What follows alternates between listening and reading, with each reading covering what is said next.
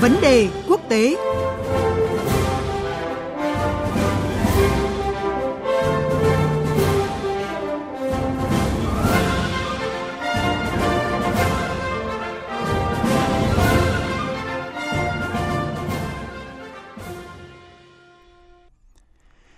Thưa quý vị và các bạn, chiến tranh thương mại Mỹ-Trung sẽ không chỉ gói gọn trong lĩnh vực kinh tế mà còn mở rộng ra những khía cạnh khác của mối quan hệ giữa hai cường quốc này, thậm chí còn tác động tới tình hình khu vực châu Á-Thái Bình Dương và cả thế giới.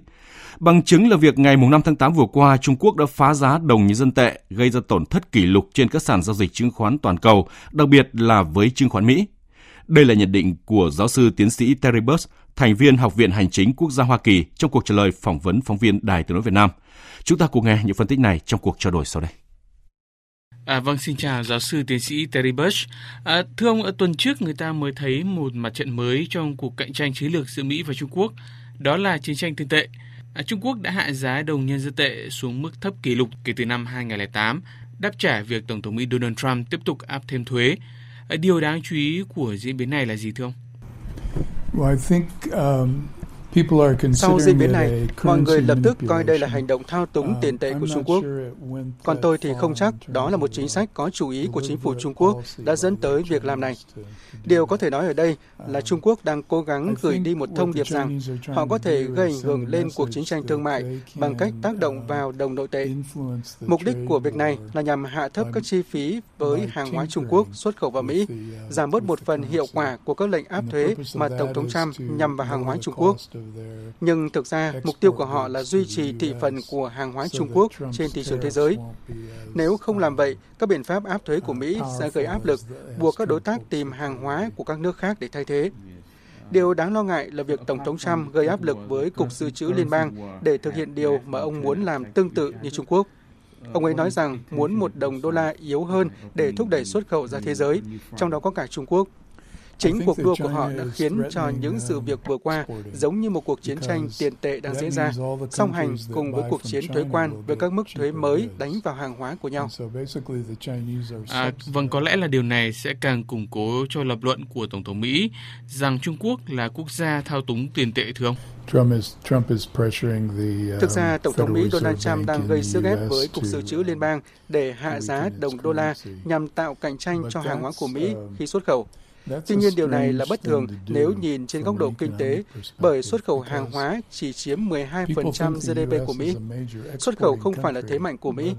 Lĩnh vực mà Mỹ đứng đầu là công nghiệp dịch vụ. Việc hạ giá đồng đô la chỉ giúp trợ cấp cho các khách hàng mua dịch vụ mà thôi.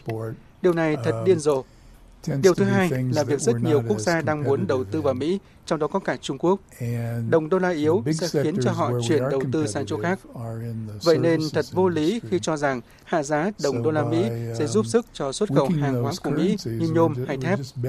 Đó là những ngành công nghiệp truyền thống và trợ cấp cho họ qua đồng đô la yếu thật là vô lý. Tôi nghĩ vấn đề lớn hơn nếu nhìn từ góc độ kinh tế là việc Mỹ và Trung Quốc đang nhìn về phía sau hơn là hướng về tương lai. Trung Quốc nhận ra rằng định hướng trở thành công xưởng của thế giới với hàng hóa giá rẻ không phải là lợi ích chiến lược của họ trong dài hạn. Họ trợ cấp cho các doanh nghiệp sản xuất hàng hóa giá rẻ với mục tiêu xây dựng ngành công nghiệp sáng tạo và sản xuất các sản phẩm công nghệ thông tin phức tạp. Đây cũng chính là con đường mà Mỹ đang đi. Điều buồn cười là để xây dựng một ngành công nghiệp chủ chốt trong tương lai như vậy, đòi hỏi phải thu hút lượng vốn đầu tư lớn.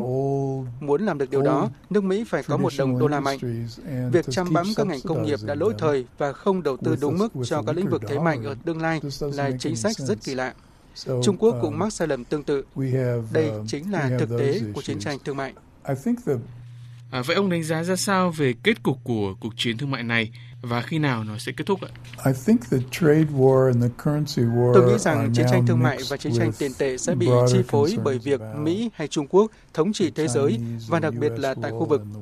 Tôi nghĩ rằng Tổng thống Trump muốn tấn công vào tham vọng kinh tế toàn cầu rộng lớn của Trung Quốc. Um, Những vấn đề khác như Biển Đông, Đài Loan, Hồng Kông, um, Philippines cũng phần nào có liên quan tới chiến tranh thương mại. Tôi nghĩ điều cần phải làm là theo dõi các vấn đề này. Mọi việc sẽ rõ ràng hơn trong thời gian tới, cũng có thể là xa hơn. Um, Trung Quốc đã chỉ trích Mỹ là can thiệp vào tình hình ở Hồng Kông.